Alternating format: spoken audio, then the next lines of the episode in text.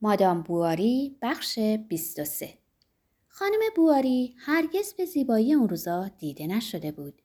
زیبایی توصیف ناپذیری رو داشت که حاصل شادمانی، شوق و موفقیته و در واقع چیزی نیست جز هماهنگی شرایط با خلق و خوی آدم. تمناها، قصه ها، تجربه های کامجویی و توهم های هنوز جوانانش اونو به تدریج به همون صورتی پرورده بود که کود و باران و بادها و آفتاب با گل می کنند. و سرانجام طبیعتش به طور کامل شکوفا شده بود. پلکاش انگار مخصوصا برای نگاه های طولانی عاشقانه ای شکل گرفته بود. تندی نفساش پره های نازک بینیشو باز می کرد و گوشه گوشتالوی لباشو بالا می برد. لبایی که در روشنایی اندک کرک سیاهی بالاشون کمی سایه مینداخت. پنداری هنرمندی که در نمایش فساد و هرزگی مهارت داشت چین و شکن گیسوانش رو می آراست. صداش اینک خمش های نرمتری به خود می گرفت. همچنان که کمرگاهش. حتی از چین های پیراهن و خمیدگی پاش حالت ظریفی برمی اومد که در بیننده نفوذ می کرد. به نظر شار همچون نخستین روزهای ازدواجشون دلانگیز و مقاومت ناپذیر می اومد. شارل هر بار که دیر وقت شب به خونه برمیگشت جرأت نمی‌کرد اونو بیدار کنه. چرا خواب چینی دایره روشن لرزانی روی سقف مینداخت و پرده های بسته گهواره کوچک حالت کومه سفید پف کرده ای رو داشت که از تاریکی کنار تخت خواب بیرون می‌زد. شارل نگاشون می‌کرد. گمون می‌کرد که صدای نفس سبک فرزندش رو میشنوه. از اون پس زود بزرگ می‌شد. با هر فصلی تحولی در او پدید میآمد. اونو به چشم می‌دید که دم غروب از مدرسه خندون به خونه برمیگشت. سبد غذاش در دستش و رو پوشش لکه لکه از جوهر. سپس بعد اونو به شبانه روزی میذاشتن. هزینش گرون بود. چه باید می‌کردن؟ فکر می‌کرد. نقشه می‌کشید که قلعه روستایی کوچکی در همون اطراف اجاره کنه که خودش می‌تونست هر روز صبح که به دیدن مریضاش می‌رفت بر اون نظارت داشته باشه.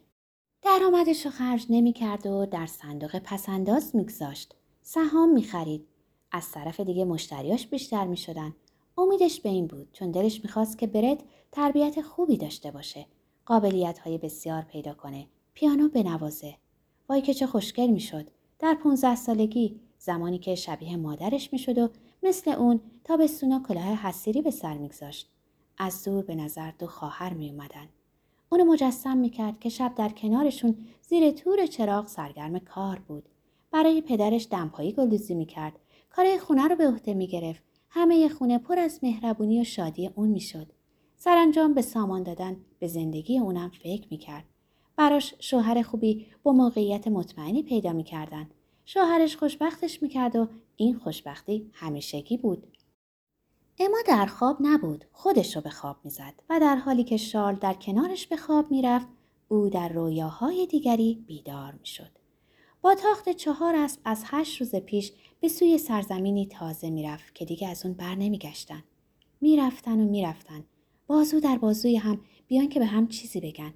اغلب از بالای کوهی چشمشون ناگهان به شهر شکوه مندی با گنبدا، پلا، کشتیا، جنگلای لیمو کلیسه های مرمر سفید میافتاد که در ناقوس خونه های نکتیزشون لکلک رونه داشت. با زورق به گردش می‌رفتن و در نعنو تاب میخوردن و زندگیشون مثل جامعه های گشاد ابریشمشون راحت و با وسعت بود. گرم و پرستاره مثل شبای خوشی که آسمون رو تماشا می‌کردن. با این همه در بیکرانگی این آیندهی که اما پیش خود می‌دید هیچ چیز خاصی روی نمی‌داد. روزها همه درخشان مثل موجهای دریا شبیه هم بودند. آینده‌ای که در افق بی نهایت موزون، آبیگون و درخشان از آفتاب نوسان داشت. اما بچه در گهواره صرفه می کرد یا خورناسه بواری بلندتر می شد و اما تازه در بامداد به خواب می رفت. زمانی که سحر شیشه های پنجره رو سفید می کرد. آقای لورف رو صدا زده به او گفته بود به یه مانتو احتیاج دارم. یه مانتوی بزرگ با یقه پهن با آستر. می‌خوایم برین سفر؟ نه اما مهم نیست. روی شما حساب می‌کنم. خیلیم یه صندوقچه هم می‌خوام. خیلی سنگین نباشه. راحت هم باشه. با یه کیسه خواب. لورف پیش خودش فکر کرد که نه خیر مثل اینکه خبراییه. خانم بواری ساعتش رو از کمربندش در آورد و گفت بفرمایین اینو بردارین. با پول این حساب کنین. دار به اعتراض گفت که نه خانم اشتباه می‌کنه. همدیگه رو خوب می‌شناسن. مگه میشه که اون به خانم بیاعتماد باشه؟ این کارا بچگان است. اما اما پافشاری کرد که دست کم زنجیر ساعت رو برداره و لورو اونو در جیب گذاشته بود و می‌رفت که اما دوباره صداش زد و گفت همه این چیزا فعلا پیش خودتون باشه. فکری کرد و گفت اما مانتو مانتو رو هم نیارین اینجا. فقط نشونی خیاطش رو به من بدین و بگین که در اختیار من باشه. قرار بود که ماه بعد فرار کنند. اما به بهانه اینکه در روان کارهایی داره از یونویل می‌رفت.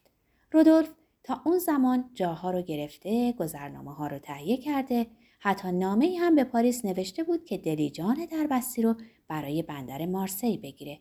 اونجا کالسکی میخریدن و بدون توقف از مسیر بندر ژنوا پیش می‌رفتن اما بارو بندیلش رو نزد لورو میفرستاد که از اونجا مستقیم برای چلچله برده می‌شد به نحوی که هیچکس بو نبره در بحث هاشون در این باره هرگز نامی از کودک اما برده نمی‌شد.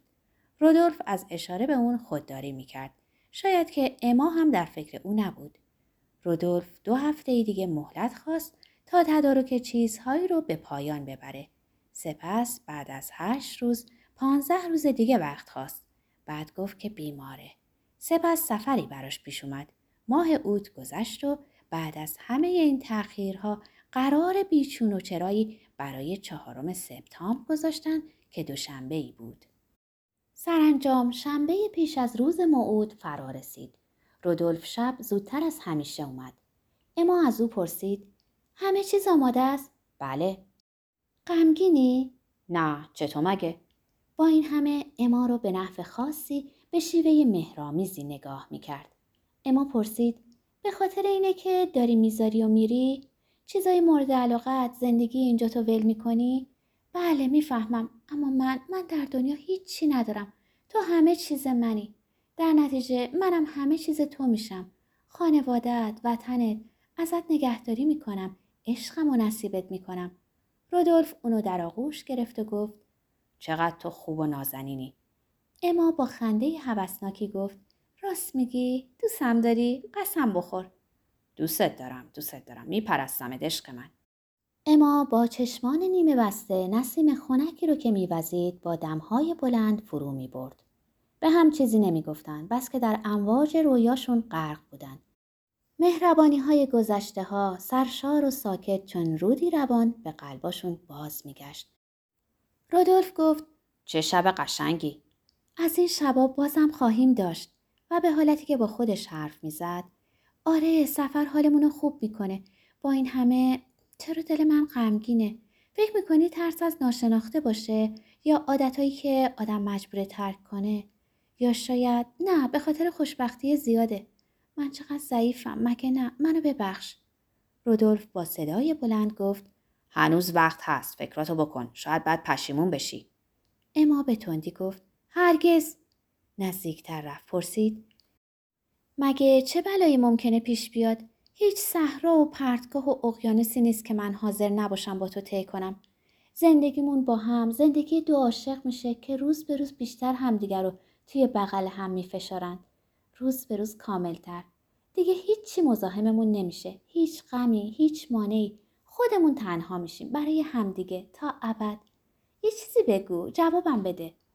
رودولف به فاصله های منظم می‌گفت بله بله. اما دستش رو در موهای او فرو کرده بود و به رغم اشک تندی که میریخت با صدایی کودکانه می‌گفت رودولف رودولف کوچولوی عزیزم. زنگ نیمه شب زده شد. اما گفت نصف شب شد فردا فقط یه روز دیگه مونده رودولف بلند شد که بره و اما به حالتی که این حرکت او نشونه برای فرارشون باشه ناگهان با خوشحالی پرسید گذرنامه ها رو گرفتی؟ بله چیزی یادت نرفته؟ نه. مطمئنی؟ کاملا. در هتل پروانس منتظر منی درسته ساعت دوازده ظهر. رودولف با حرکت سری تایید کرد. اما با آخرین نوازش گفت پس تا فردا دور شدنش را نگاه کرد.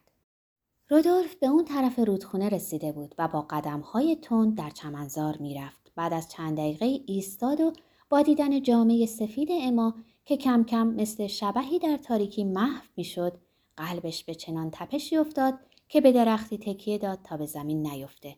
ناسزاهای تندی به لب آورد و پیش خودش گفت عجب احمقیم من اما هرچی بود معشوقه قشنگی بود و در یک آن زیبایی اما با همه لذتهای اون عشق پیش چشمش ظاهر شد.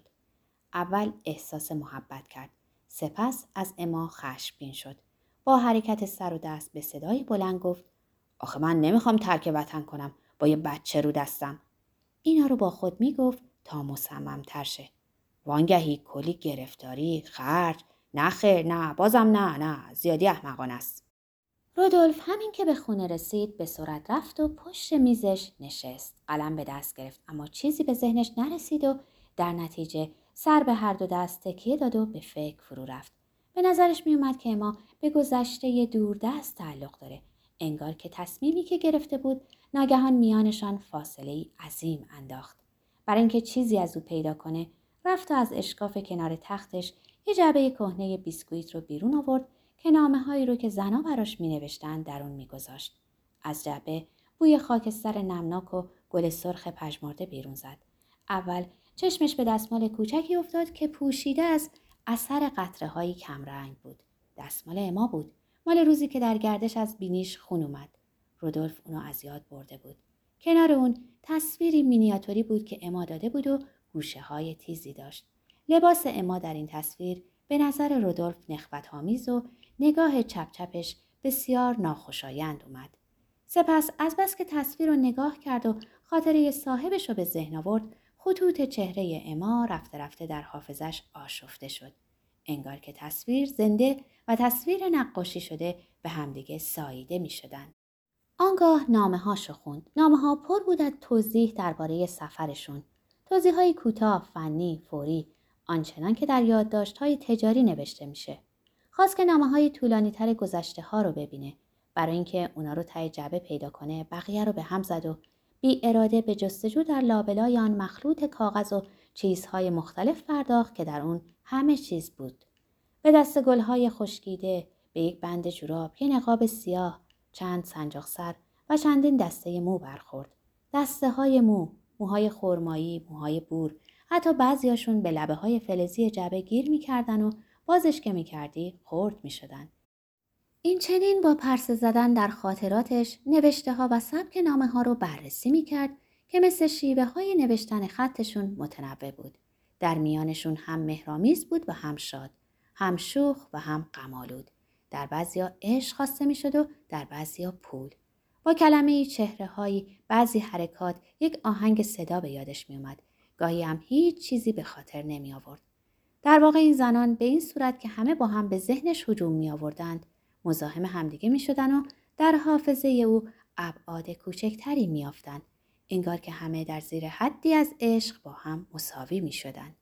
چنین بود که چند دقیقه خودش رو با این سرگرم کرد که این نامه های در هم آمیخته رو مشت کنه و آبشاروار از دست راست به دست چپش بریزه. سپس خسته شد خوابش گرفت جبر برد و در اشکاف گذاشت و پیش خود گفت اینا همش شوخیه. این جمله چکیده نظرش بود چون که لذت ها همچون بچه ها در حیات مدرسه آنقدر دلش رو لگت مار کرده بودند که دیگه هیچ چیز در اون سبز نمی‌شد و آنچه بر آن عبور می‌کرد که از کودکان دبستان هم سر به هواتر بود. حتی مثل اونا یادگاری هم روی دیوار باقی نمیگذاشت. با خودش گفت خب شروع کنیم. نوشت. قوی باشین اما قوی باشین. من نمی‌خوام زندگی شما رو به بدبختی بکشونم. فکر کرد در نهایت حقیقتم داره. دارم به نفعش عمل می‌کنم. صداقت دارم. آیا قصد خود رو آنچنان که باید و شاید سنجیده اید؟ آیا می‌دونین من شما رو به چه برتهی میکشاندم؟ فرشته ساده دل. نه نمی‌دونین. با اعتماد و همچون یک دیوانه خوشبختی و آینده روشنی رو باور داشتین. چقدر ما بدبخت و بیعقلیم. اینجا از نوشتن باز ایستاد تا برگرده و دستاویز خوبی پیدا کنه. چطور بنویسم که همه ثروتم از دست دادم. اما نه وانگهی این مانع چیزی نمیشه. این امکان هست که آدم دوباره بعدا شروع کنه. اما مگه میشه صدای عقل رو به گوش همچین زنایی رسوند؟ فکری کرد. سپس نوشت شما را فراموش نخواهم کرد. باور کنید. و همواره به شما عمیقا وفادار خواهم بود. اما روزی دیر یا زود این عشق سوزان بدون شک فروکش می کرد که این سرنوشت همه چیزهای انسانی است. دچار دلزدگی می شدیم از کجا معلوم که من این درد وحشتناک رو نمی چشیدم که پشیمانی شما رو ببینم و خود نیز در آن سهیم باشم؟ چون که باعثش من می بودم حتی فکر غمهایی که شما حس می کنین منو زرج میده. اما منو فراموش کنین. آخه چرا من باید با شما آشنا می شدم چرا تا این حد زیبا بودین؟ آیا تقصیر منه؟ نه نه فقط تقدیر رو گناهکار بدونید و بس. پیش خودش گفت تقدیر از اون لغتهایی که همیشه اثر می‌ذاره. اگه یکی از اون زنای حوسبازی بودین که بسیار دیده می‌شوند بدون شک من از سر خودخواهی می‌تونستم دست به تجربه‌ای بزنم که برای شما خطری نداشت. اما شور و هیجان دلانگیزی که شما دارین که هم جاذبه شما و هم مایه رنجتونه نگذاشت که شما زن پرستیدنی. نادرستی موقعیتی رو که در آینده در انتظار ما بود درک کنید خود من هم در آغاز به این نکته فکر نکرده بودم و در پناه این شادکامی خوش بودم بی آنکه به عواقبش بیاندیشم ممکنه فکر کنه که از روی خصت دارم پس می نشینم. باشه چاره چیه باید تمومش کرد. دنیا بیرحم است اما هر جا که می رفتیم آزار و تعقیبمان می کردن. مجبور می شدین پرسش های بیشرمانه، تهمت، تحقیر و شاید حتی توهین رو تحمل کنید. توهین به شما وای. در حالی که من دلم می‌خواد که می‌تونستم شما رو بر تخت افتخار بنشانم. منی که یاد شما را مثل تلسم مقدسی پیش خودم نگه میدارم چون که می‌خواهم به وسیله تبعید خودم را به خاطر همه بدی هایی که به شما کردم تنبیه کنم. من از اینجا میرم. نمی‌دانم کجا. دیوانم. بدرود. همیشه به همین خوبی باشید. خاطره بینوایی را که شما را از دست داد حفظ کنید. اسمم را به کودکتان بگویید تا آن را در دعاهایش تکرار کند. شعله هر دو شم میلرزید. رودولف بلند شد و رفت تا پنجره را ببنده و چون نشست با خود گفت فکر کنم دیگه چیزی نمونده باشه که بنویسم. اما چرا؟ این یکی. برای اینکه دوباره شروع نکنه و به سراغم نیاد. زمانی که شما این سطور قمالود رو می‌خونید من دیگه دور شدم. چون بران شدم که هرچه زودتر فرار کنم تا تسلیم وسوسه دیدار دوباره شما نشم. اما نه به خاطر ضعف برخواهم گشت و شاید که بعدها در کمال خونسردی با هم درباره عشقهای قدیمیمون گپ بزنیم بدرود لازم دید که کلمه دیگری هم برای بدرود نهایی بنویسه. ودا که به نظر خودش بسیار برازنده اومد. از خودش پرسید چطوری امضاش کنم؟ ارادتمند شما؟ نه دوست شما. اینطوری خوبه. دوست شما. نامه رو دوباره خوند. به نظرش خوب اومد. با دلسوزی فکر کرد تفلکی زن حتما فکر می‌کنه که دل من از سنگه. لازم بود چند قطره اشکم روی نامه بریزم. اما من بلد نیستم گریه کنم. تقصیر خودم نیست. چنین بود که کمی آب در لیوانی ریخت. انگشتش رو خیس کرد و از بالا قطره درشتی روی کاغذ انداخت که با جوهر لکه کمرنگی به وجود آورد. سپس چون خواست که نامه رو مهر کنه به مهر دل آکنده از عشق برخورد. پیش خودش گفت نه برای این موقعیت مناسب نیست اما چرا مهم نیست پس از اون سه پیپ کشید و رفت و خوابید فردا وقتی بلند شد حدود ساعت دو بود چون دیر به خواب رفت. گفت که یه سبد زردالو بچینن. نامه رو ته سبد زیر چند برگ مو گذاشت و به نوکرش ژیرار دستور داد که زود آن را معدبانه برای خانم بواری ببره. به عادت از این وسیله برای ارتباط با اما استفاده می کرد و به تناسب فصل براش میوه یا گوشت شکار میفرستاد. گفت اگه خانم ازت درباره من پرسید بگو رفتم سفر. سبد رو باید به خود او بدهی. به دست خودش. برو خوب مواظب باش. ژیرار روپوش نوش و پوشید. دستمالش رو دور سبد زردالو گره زد.